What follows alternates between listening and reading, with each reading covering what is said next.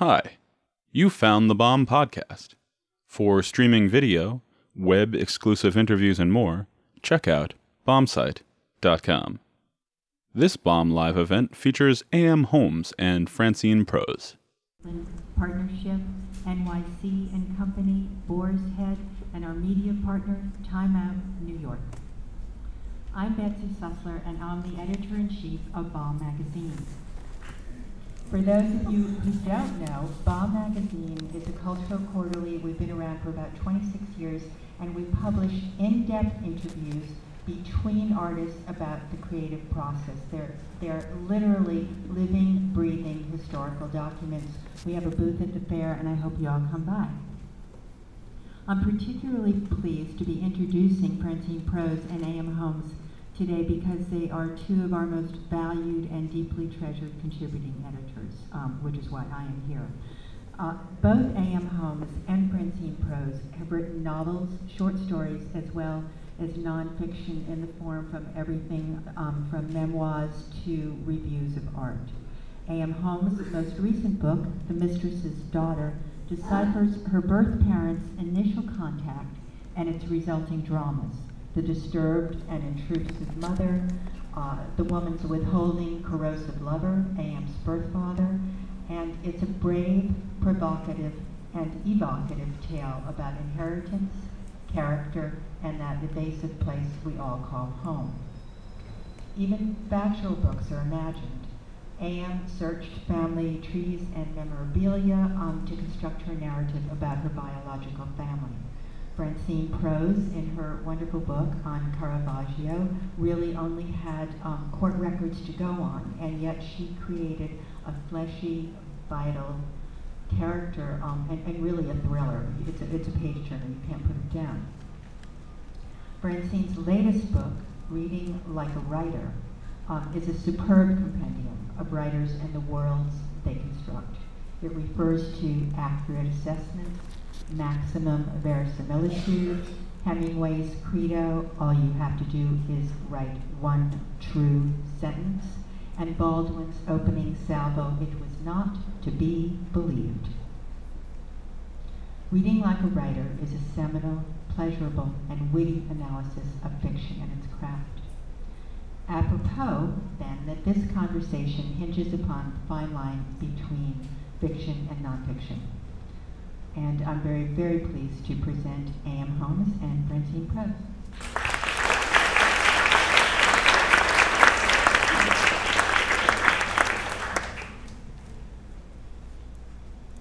Yeah, Sorry, I haven't worked it out. Who's to start? I didn't realize that. Sorry, I do. I do have a few questions, and then we'll. we'll I'll hand them over to. Um, I'll hand the mics over to Francine and A.M. But um, both of you in your nonfiction have had to imagine into character actual people. Uh, Francine, besides Caravaggio, there's the lives of the muses. How does that differ from creating a fictional character? Well, uh, it's a lot easier. I mean, it's not quite as much fun, but it's a lot easier because the life is the life. It's already there. So you just have to take the facts such as they are and try to imagine the psychology that went with. I mean, it, it, with Caravaggio, actually, was quite a challenge because so little is known about Caravaggio. But but the women I wrote about in Lives of the Muses, in some ways, it was quite straightforward. I mean, I didn't have to invent very much. I mean, I just had to tell the story. So it's so in a way, in many ways, it's less fun because there are no surprises. The life has already been lived. All I had to do was tell the story. I didn't suddenly discover that my character had done something I couldn't have suspected or wouldn't have known about. and So, forth. on the other hand, um, it's easy. It's much easier for me. And, I mean, you know, and, and I should say, none of these none of these works are particularly autobiographical, which which adds another layer of difficulty. But if you're writing about somebody else's life, um, you know, I never woke up in the middle of the night in a state of horror because I thought I wasn't going to be able to finish the Caravaggio book or I wasn't going to be able to finish Lives of the Muses. Uh, whereas every novel that I've ever written, I wake up pretty much every night in a state of horror thinking I'm not going to be able to finish. I think for me, interestingly, uh, writing about real people, especially real people who are still alive, was incredibly difficult, and I think I always felt that way, even when writing sort of journalism, that wasn't about people that I knew, but some very much an awareness of here are the facts, even if it's just a few facts that I know, and here's the chronology, and trying to, whether it's to write an article or to write, you know, a piece of memoir that constantly stays true to that information and aware of how in fiction it would happily just bend and go off, and I had to, in, in nonfiction, I had to keep pulling it back and keeping it sort of accurate in a way that I would say for me is much harder. Secretly, makes me really pissed off. And the thing I love about writing fiction is the, is the true departure into your imagination, and that you are not accountable to anybody but your character. Um, and it just, I, I find it much, much harder to write nonfiction. But a very different process, too, that I have to say has a very strong set of appeals, although they're very different for me than fiction. Um, Anne, I want to ask you, the, the Mistress's Daughter, which is about you, your an adopted family, and, and, and your birth parents, um, I'm, I'm wondering how you, as a narrator, um, how you redefined your sense of self, because you, as a narrator, were a character in the events. Yeah, I mean, in a funny way, I thought of it very much as a story about people I never knew and a life I never lived. So I didn't think so much about what my role as narrator or character was. I think if I had, I honestly never would be able to write it. Um, I'm used to being, I'm used to being like a 50-year-old guy. That's who I'm mostly narrating at. I would have the idea of me, if anyone actually knew what I was like narrating a book, I would scream hysterically and run out of the room. Not possible. Interesting. Francine, I have a question. Of all the people in the Muse book, which woman were you most drawn to? Which would what what's the one that you would have made into a character in a novel? Oh, Lee Miller, for sure. And why? Why? Because she had the most, for one thing, she was the most, well, that's not quite true. She and Suzanne Farrell were the most gifted. Um, but she had the most amazing, dramatic, glamorous, courageous, tragic, you know, I mean, to start off as a fashion model and then, you know, come back from Paris. Actually, she started off just as, as, a, as a beautiful young woman, went to Paris, came back, almost got hit by a car, got dragged to safety by a guy who turned out to be Condé Nast, who said, well, come up to the office, modeled for, for, you know, the greatest fashion photographers, decided it wasn't enough, go, went to Paris, became Man Ray's lover, learned everything there was to learn, left him after three years, married an Egyptian, got bored, became um, a Vogue photographer and covered World War II and, and the liberation of the concentration camps for Vogue magazine, which published um, those photos before, you know, when, at the time when the New York Times was still saying, oh, well, I don't know about those concentration camps, sounds a little weird. Vogue said, we'll publish them. Um, and then married, unfortunately, uh, a surrealist painter who said to her, who, who said in his memoir something like, well, photography and gourmet cooking have always been passions of Lee's. Um, so, and her life ended kind of miserably, and the only way we know about her photographs was that her son and daughter-in-law found cardboard boxes of her work in the attic and said, you know, Mom, what's this? And she said, oh, I used to take pictures. And, the, and, and, uh, wow, the rest is history. Although, you know, I mean, I have to say, after I finished I'm sort of, here I have said all this, but, but the Lee Miller estate was so unpleasant to work with that I vowed that I would never say a good word about Lee Miller again. But it wasn't her fault. And you likened yourself to a spy or a detective um, in, in, in, in the first part. We grew up in Washington, we have a lot Yes, of you those. did. and, um, and, and, as, and as a spy would, you withheld your name for some time from your birth mother. I'm wondering, and, and then she tracked you down. I'm wondering how she found you, and if you could tell Sure. our Uh, audience a bit about I didn't, I mean, they didn't withhold my name entirely. I, no. Your That's surname. right, my surname. You know, that whole piece of it was really, the whole episode of being found by one's biological parents as opposed to going in search of them. So literally somebody just appearing out of the blue. And what I said to her was, uh, I asked, actually asked for them, for her to write me a letter telling me a little bit about herself. And I got two letters and I opened a post office box and I felt that it was going to be a process, that I wasn't ready to just sort of expose myself. And I already had somewhat of a, a sort of a public life. And I didn't really want to just throw myself out there or throw myself to her. And so I gave, she had my first name, she, my name was Amy, and then she found out, she was doing some research, and she thought I was a woman who wrote books about God, actually. Um, it wasn't true. And then uh, she actually called Politics and Prose, the independent bookstore in Washington, and said, who is a writer named Amy from Washington? I said, oh, you mean A.M. Homes? Here's her phone number. and Oscar Hijuelos told me it's the same story. that His first wife, like, stalked him too uh, one time as well. She also stalked me there later. So it's a very active independent bookstore. My, my first husband showed up at a reading in California, and I didn't recognize him. So, so I think a lot of that I kind think of semi-stalking thing. exactly.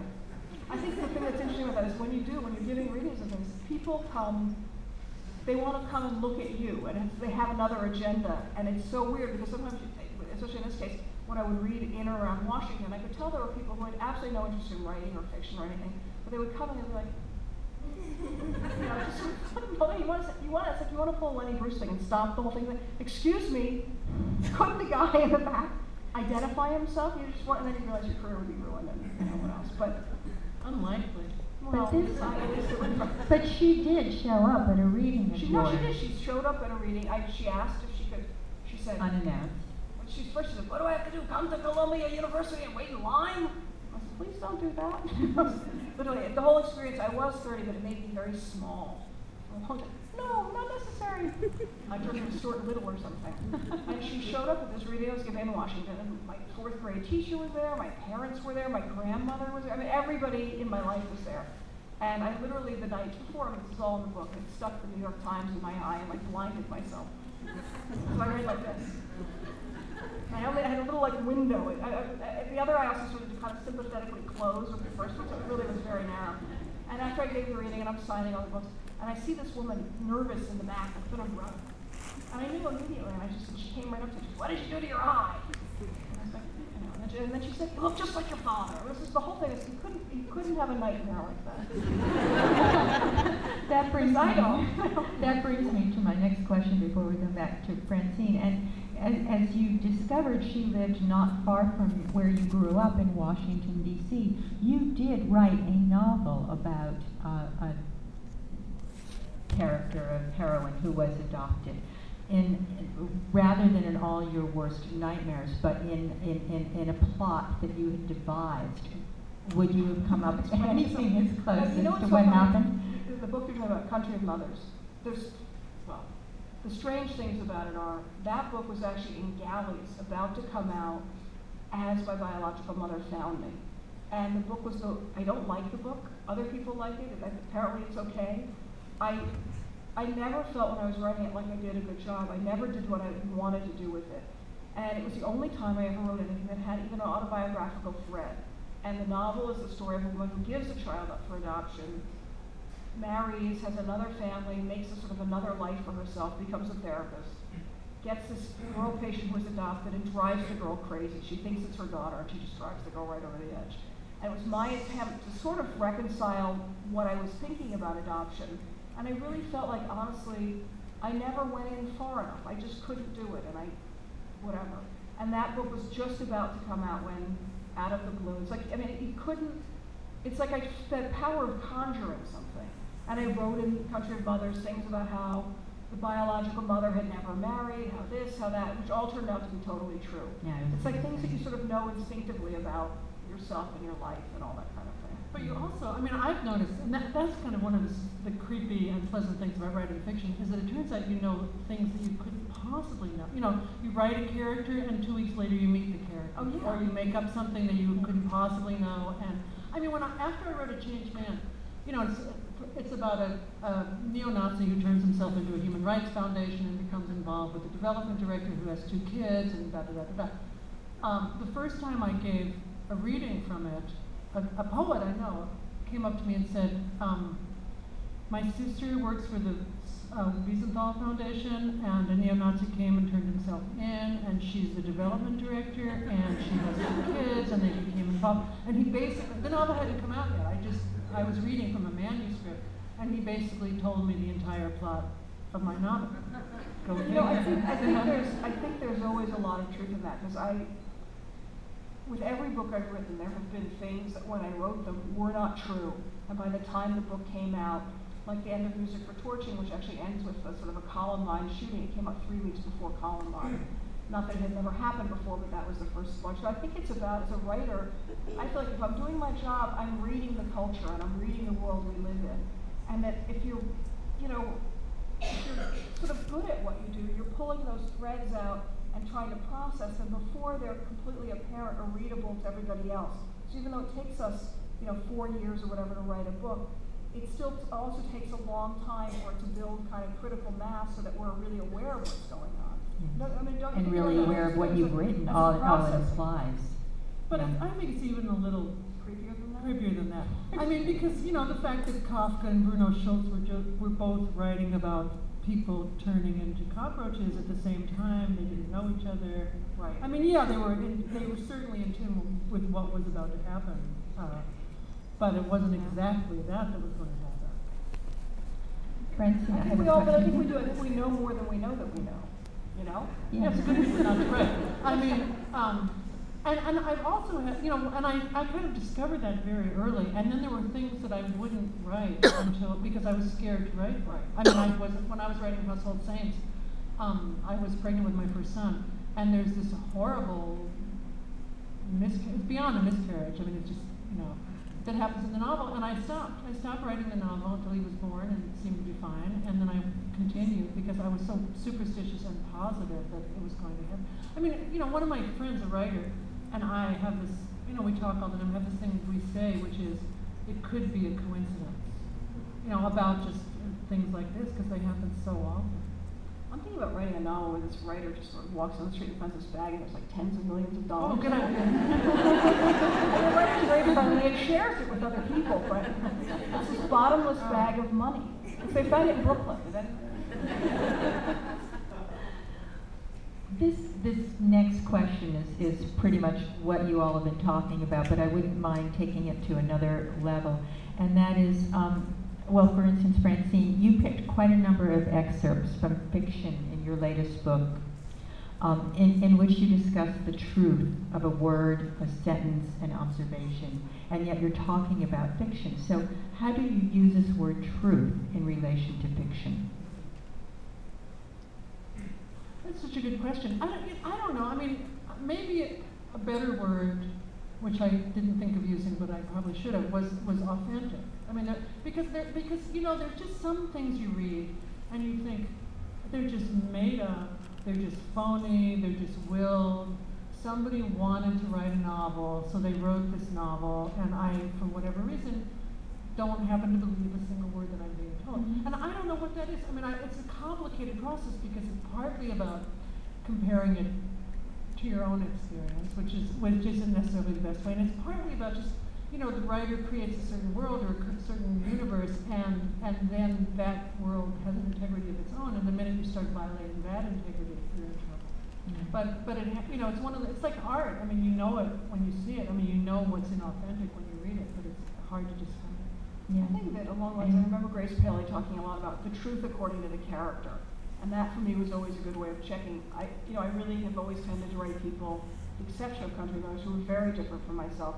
And I think a lot about what, what is this person's background? What is their experience? What, you know, I several people literally thinking about it. Uh, it's a whole, it's a, like a crazy digression, but I always think, I want there to be a course in literally the economics of fiction. Why does a person live where they live? What is the financial and socioeconomic structure of fiction and how has it changed over time? Because how a person earns their living, where their money comes from, the way that they are able to spend it, is part of how the story is told. So I think about everything from like, you know, why is the guy in the end of Alice the guy that he is? Where did he come from? What got him there? And what does this mean to him? So it's really, for me, it's about not just inhabiting somebody other than myself in a way of like, this is what I want the story to do, but really trying to figure out what would be accurate or organic to that character. And very often it's something very different from my own thinking. And to me, that's, that is the true pleasure of fiction, is when you go someplace with somebody that you, in many ways, could feel repulsed by, or think this is just not for me, but you know that it's, it is accurate for that character or organic to that character's experience. Well, back to your description of your biological father, in Yes. terms talking about character. Yeah. Um, um, When you asked him to tell you about himself, one of the first things he exclaimed was that he was not circumcised. That's right. Um, what did what did that tell you? what did that tell you about him as a character? Well, you know, I mean, again, and as I actually did the research for, for this memoir, there were things that I discovered that filled in more about that, why that might be what a person would say. So in a certain sense, until I found out more, I held him all the kind of at a higher level of accountability. I think the, the main things he was saying was that he really, he was so rejecting of his Jewishness, and he was Jewish, and he was raised in a family that when I interviewed all the rel- not all of them, but different relatives, they didn't even know there'd ever been a Jew. It was a big deal when the, the Catholic married the Christian, or the you know somebody who wasn't Catholic. They had no idea. So and I found out that people had sort of thought of him and really rejected him as the Jew, as the, like the little Jew in their family. So that explained me part of why it was so important for him to make that statement in some ways. And I, it was about that. And I also really took it to mean that you know, part of what he was telling me was so much about how I was the product of a sex life, not of a, a marriage, not of a long-term relationship, although it was a seven-year relationship, but it was very peculiar information. Very. He also treated you in a way as he treated his mistress. Yeah, he did. No, I think the whole thing, I mean, I think he, he would look at me and he'd say things like, you don't know what it does to me to look at you. And he didn't mean like, oh, you're so successful, I'm so proud of you. God, I wish my other children were like you. It was like really like, oh. Whoa. That was creepy. That was creepy. The other weird thing, like on the level of like, it could be a coincidence, the narrator in End of Alice, who never is named, so this jail pedophile murderer, who's only once referred to as Chappie because he likes chapstick, my biological great grandfather, Chappie. Wow. Who the hell would think, you know, it's like, it could have, isn't that like so? And my father would say things to me like, tell me about that book you're writing. You know, and, and, he, and he said things to me like, where'd you get Chappie from? And I had no idea what he was talking about. What are you, like, such a pervert that you're fixated on, like, Chappie? You Yeah, know, and and it I found out 10 years later that that's the thing. genealogy. So- Hmm. Francine, um, i- i- in, in the latest book, in, in, you have some wonderful chapters that start with word and go on to sentence and go on to um, paragraph. But I'm interested in the chapter on character, as long as we're talking on character. Um, and in that, you focus on examples from 19th century literature. I'm wondering why you chose Von Kleist, Jane Austen, George Eliot, Gustave Flaubert. Yeah, nineteenth, eighteenth, and eighteenth, nineteenth and eighteenth. Okay. Yeah, well, because that's one of the thrills of, of reading in literature is to find out that someone who lived two hundred years ago actually shares something in common with, with people you know. And you, you know, when you read Anna, Anna Karenina and you go, oh my God, how did Tolstoy know all my friends? Or, or you know, I mean, in, in the book, in Reading Like a Writer, the, the story that, that comes out of is I was teaching um, The Marquise of O by Heinrich von Kleist to a class of almost entirely Mormon kids, non-literature major in the university at the University of Utah, and they were the most squeaky clean, lovely, never been out of Utah in a sense. And here was Kleist, who was like this demento German hypochondriac suicide nutcase, writing this um, novella about a woman who's kind of raped in her sleep, and she doesn't really know it, but she gets pregnant, blah, blah, blah. And, and the kids, by the time they got done reading it, were talking about the Marquise of O's family as if she were a relative of theirs. And, and it was so thrilling and astonishing that somehow poor, dead, suffering, miserable Kleist had bridged the gap of, of centuries time geography to, to speak to the lives of, the, of these children. Could, could, yeah, could you talk a little bit about why you broke the book down the way you did into those chapters? What I found really interesting is yes, you start with a word and talking about the novel and fiction, but Chekhov is, is constantly brought up, and Chekhov was not only a fiction writer, short story writer, but a playwright.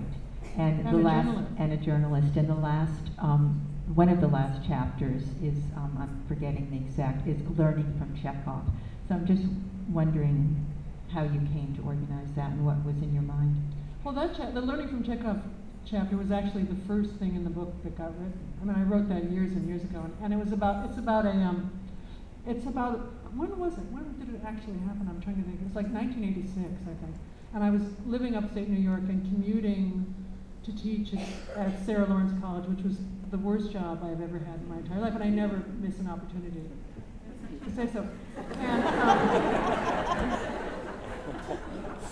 but but it was a real it was a real as they say learning experience for me because um, because I was you know I hadn't been teaching writing that long I guess I, been about four or five years and and I would go into class and say the completely well-meaning idiotic things that people say in their writing classes you know you have to show or not tell you know whatever show and tell and you can't have two characters with the same name and da, da, da. and and you have to know whose story it is you know the, the cliches of the workshop because they're so easy and then, um, and I was reading on the bus going back and forth, I was reading my way through the Garnett translations of, of all the complete stories of Chekhov. And it was a talk about, you know, strange coincidences, but I would get on the bus and I would read a story that had in it exactly the thing that I had just gotten through telling the student he or she couldn't do. So, you know, it was week after week after week after week.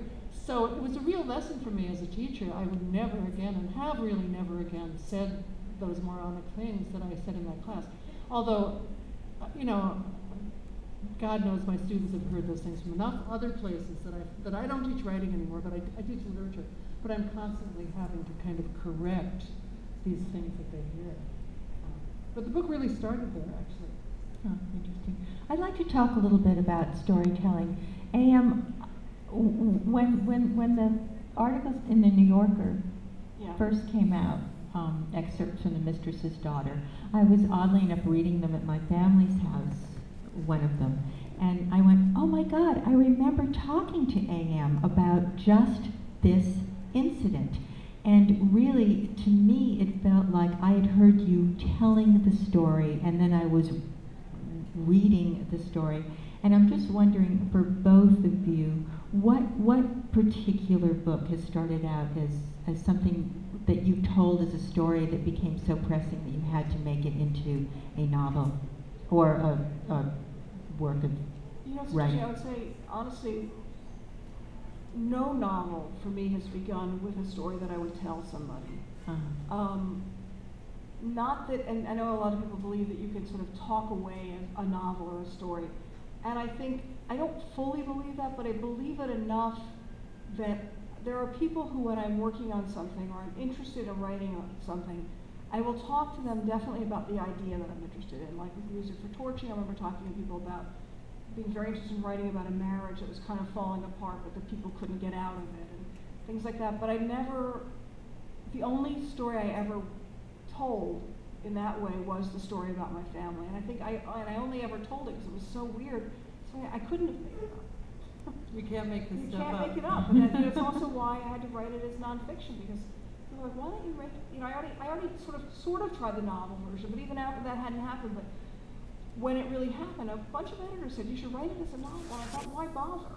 You know, it's not a novel. It's just, it's worse than that. Francine? No, I've never, that's never happened to me either, although um, it does happen quite often. I mean, I've noticed that there are a lot of little interpolated stories in my novels that are stories, of, you know, anecdotes that have come up in conversation and that I give to my characters for one reason or another.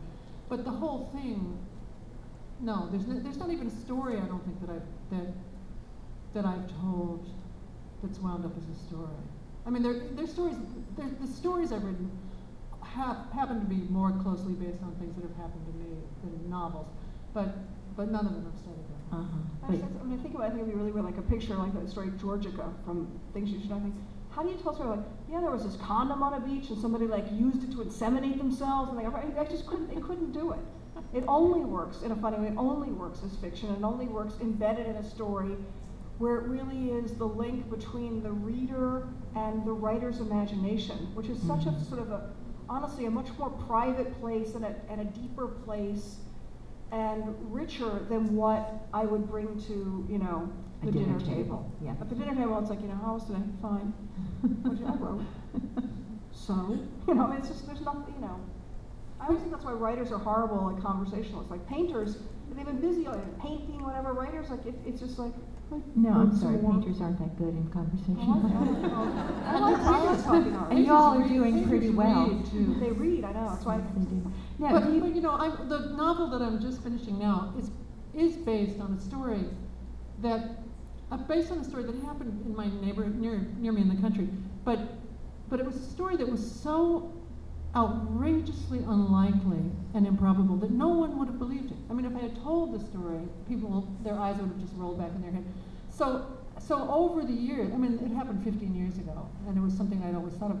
But in the various successive versions of the story that worked their way into the novel, worked its way into the novel, I wound up losing all the improbable, and unlikely parts. So only the sort of base, the, the, the base that anyone would believe, made its way into the story.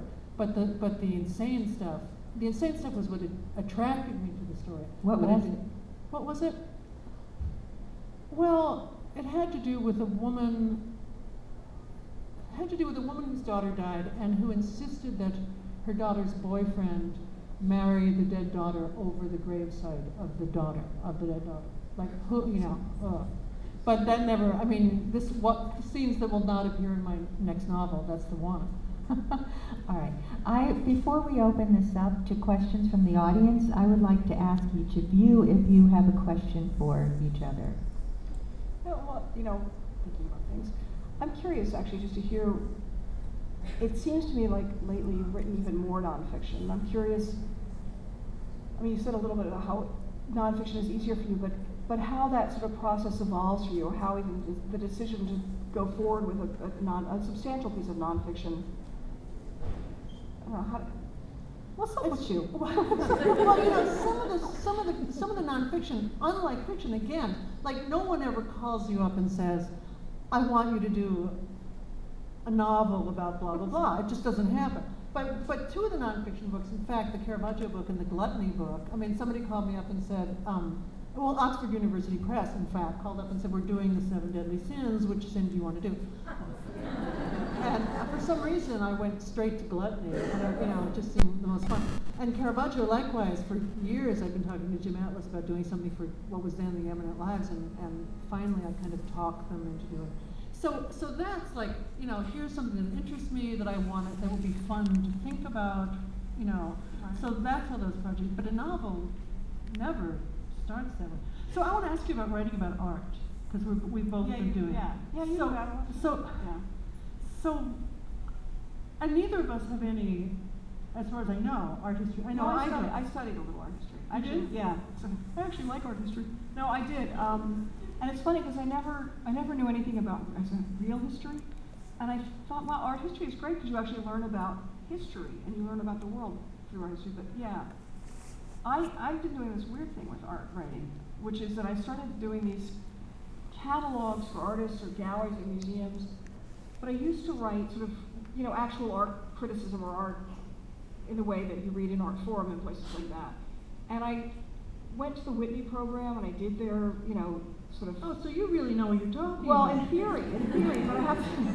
No, but I really, it also drove me crazy because I felt like there had been an art form created really in response to conceptualism that was then a, so a poetic form for writing about art that used a kind of language that I thought was entirely fake and drove me nuts. And I thought, I can't do this at all. Which is not, is, you don't do that at all either. I mean, you're no, I didn't writing even about, know. Right. No, because when I got my first art writing assignment, I immediately, you know, I didn't know what to do. And Someone said, "Do you like pictures?" You like pictures? You're married to a painter? So I went, yeah, sure. And and I went out, and the first book I got was Roz Krauss's book about um, David Smith. Yeah. And I, I remember sitting in the, my husband was driving, I was in the car, I was crying I couldn't understand a single word. I could not understand. I could not put, I, you know, I, until that moment, I hadn't thought of myself as a particularly stupid person, but it turned out I just couldn't understand the vocabulary. I Yeah, yeah. And then, and I called up the editor who had asked me to do this, and I said, I, obviously I can't do this. And he said, actually, I hired you because that's not what Yeah. you do. And in fact, it's so much fun to write about art because, because as you know, if, you, if you're writing a catalog essay or a museum essay, and you write something that's intelligible, oh my God, the, the, the gallerists or the directors, they're so grateful that they can actually understand. People are so relieved. Oh, no, so they- to have a running narrative, yeah, and that's one of the reasons Bomb started. And also, I just like to point out that some of our best um, interviews with artists were done by A.M. Homes and Francine Prose. Francine interviewed Catherine Murphy and um, a classic, and the other classic is A.M.'s interview with Eric Fischl. But you know what I think that's about Betsy, which is also sort of the same thing as I'm fascinated by hearing why people make the work they make, whether it's a filmmaker about why did you become a filmmaker? What does it mean to you? Whether it's talking to Howard Hodgkin about his paintings and what are the gestures and what is the what is the painter's vocabulary and how within their own work are they sort of reworking certain themes or different things and you know, where does it come from for them? So I, I love talking to people about creative process. Also, choreographers. How do you how do you think? And composers, are you hearing it? Are you seeing it? And I remember once I, you know, I was doing a lot of interviews because it was also a great way to, as a thoroughly shy person, talk to people whose work interests you. The only problem is then you have to write it up afterwards. I remember someone said like, "Will you have lunch with Vanessa Redgrave?" And I thought, "Sure." And afterwards, I was like, "Oh my god, I have to make an article out of that," you know. But to hear why people do it, and I remember asking um, Wim Wenders. Wim Wenders makes watercolors to take notes. Helmut Newton wrote down notes. Other people take photographs. Everyone took notes in a different medium than what was their primary work. I thought that was so interesting because to do it as their, in their primary work would have meant they'd have to think about it differently than in some other way that they could just express themselves.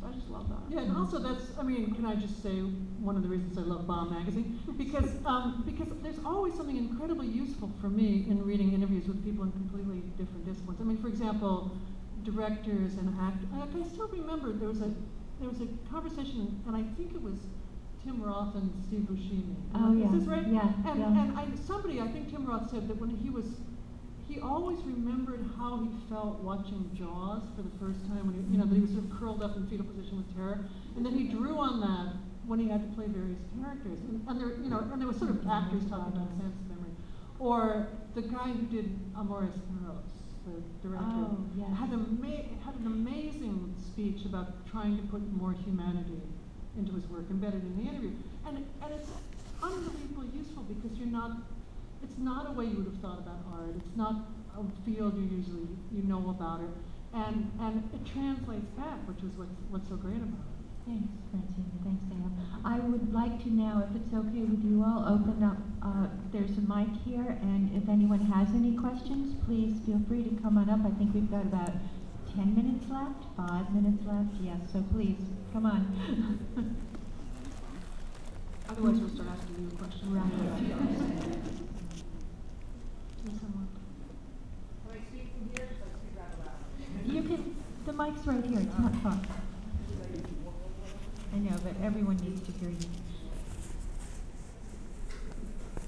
Uh, this question is for Francine. Um, I love reading books about writing. I just read a wonderful book called The Artful Edit. Have you read any other books uh, recently about writing? There's been a proliferation of books about the writing process lately. What is your favorite book about the process of writing? Or do you have one? Well, I'm kind of an old-fashioned girl. I mean, I like E.M. Forster. I mean, those were things that I read. Henry James, I read. Um, so I have, I mean, to be hon- perfectly honest, I haven't read most of the recently published books about writing, and, and that was slightly intentional. I mean, I didn't, I just was going to do what I was going to do. And it, it would have bothered me to find out that someone had already done it. So, I do recommend The Artful Edit, though, for anybody who likes to read about editing yourself before you hand over your work to an editor. It's a fascinating book. And we have a caller with a question.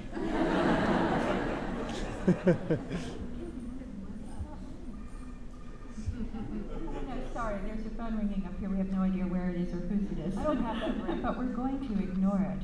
Um, two more, we have time for two or three. Yes, can you come up, please? Or is it just too horribly difficult? Somebody who lost their cell phone, who was not on the panel earlier today. Uh, My name is Francine. Um, I, I live in Rome where Caravaggio is omnipresent, and also the Caravaggio literature is everywhere. oh, yeah, but yeah. Is it on? Yeah, it, sorry. it is on, you just Um, need to bring it up to your, Um, I live in Rome, where Caravaggio is omnipresent, and um, there's an enormous amount of Caravaggio literature. Uh, if you go into the average Roman bookshop, you'll find tables and tables of books on Caravaggio. And I was wondering how you managed to wade through all of that to write a book on I, I don't know what sort of books are available in, in English, but Oh, how I managed to wade through all the Caravaggio literature. Well, the fact is, I mean, there's some wonderful books on Caravaggio. Thank God, because I wasn't going to do what they were. I mean, you know, I kept sa- I kept saying anyone who actually wants to read a biography of Caravaggio should read Helen Langdon's biography, which is a great biography of Caravaggio, and, and they'll find tons of stuff that are not is not in mine, and, and so. But um, but but I realized that the one thing I realized two things. One is and this occurred to me writing Lives of the Muses as well.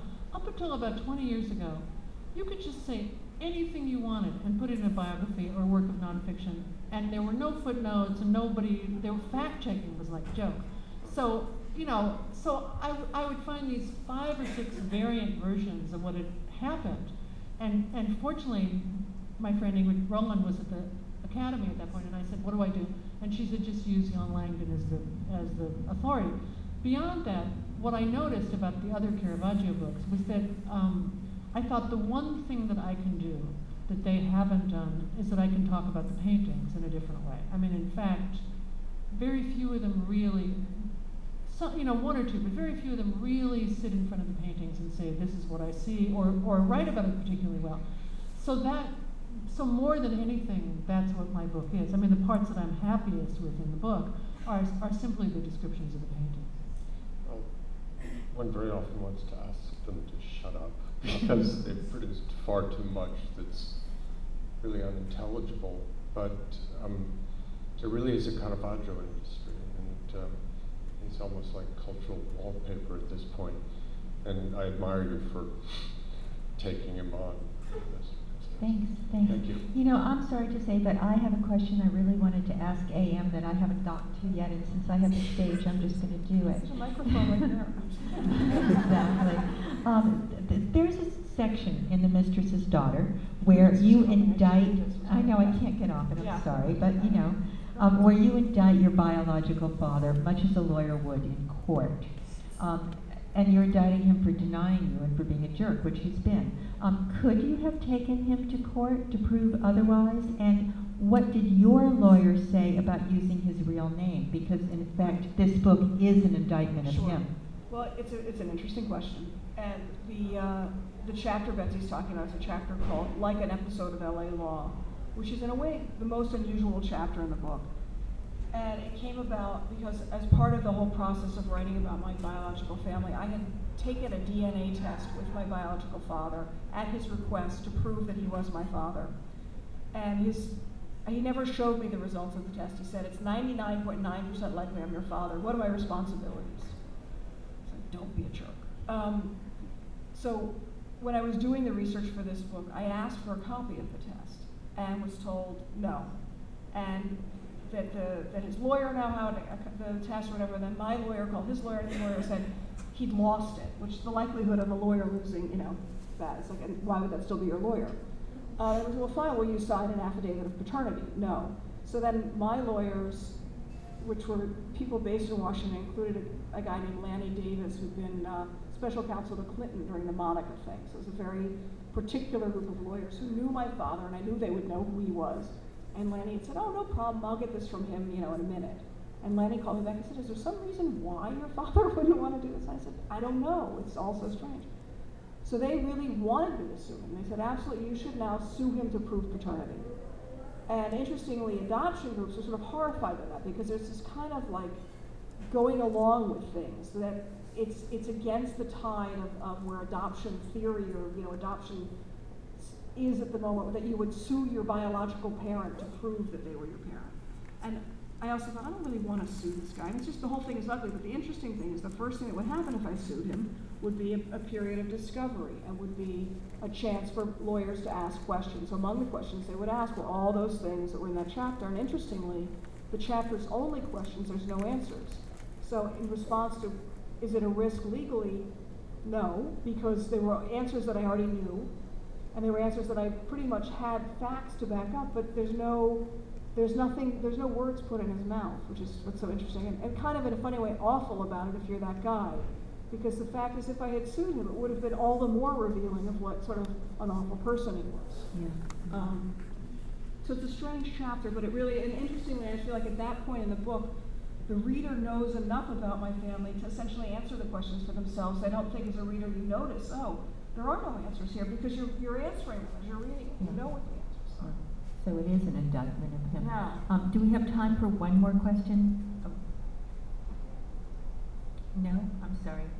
One, thank you. Oh, sorry. Hi, this is for AM as well, um, sort of related to the last question, which is I know uh, novelists often say that people assume that every novel they write is autobiographical or semi autobiographical, and readers think they know you. After um, reading The Mistress's Daughter, do people feel that they know you, and do they feel that you should have done things in a different way, perhaps? Definitely people, it's funny because it was, every article that came out was like, the notoriously private writer A.M. Homes, I don't even know where that came from, has now, you know, revealed her true self. And I think, you know, I revealed a piece of my life that is, in a funny way, so not the whole of my life, but it is a very specific experience. And yet, I probably would never do something like that again. Because I have to say, going on book tour, going on book tour for the memoir, and I literally had to go first to Europe, then to the U.S., then back to like Germany. Okay, it's like Heidelberg, and let's talk to you about your memoir. And I really felt that it was like a test. It was like the James Frey, post James Frey test, where in every country, in every city, they ask you the same question again and again, thinking that at some point you'll crack. And the truth will come out. Even in German, they'll ask you. You know, you will tell us. You know.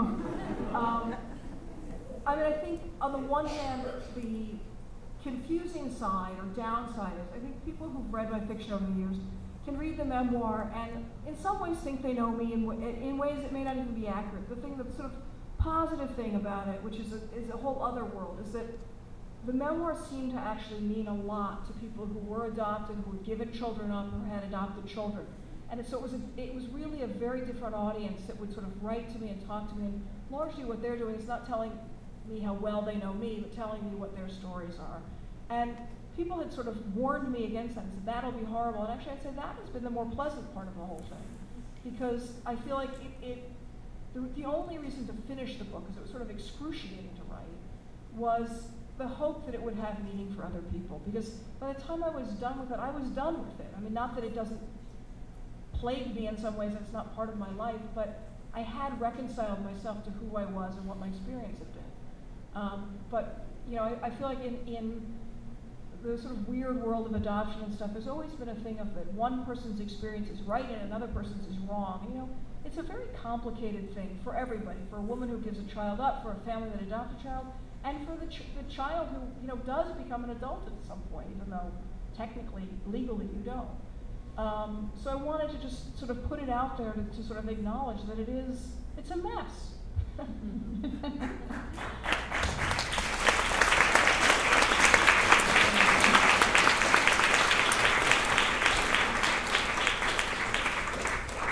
I want to thank AM Homes, Francine Prose, you guys are the best. Uh, there are going to be downstairs, I believe, uh, book signings. There are books um, by Francine and by AM Homes, and we hope you come on down there and get a few because you will not ever regret it.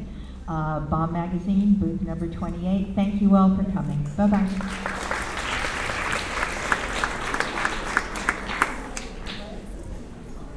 You just heard a Bomb Live event featuring AM Homes and Francine Prose. For streaming video, web exclusive interviews, and more, check out bombsite.com.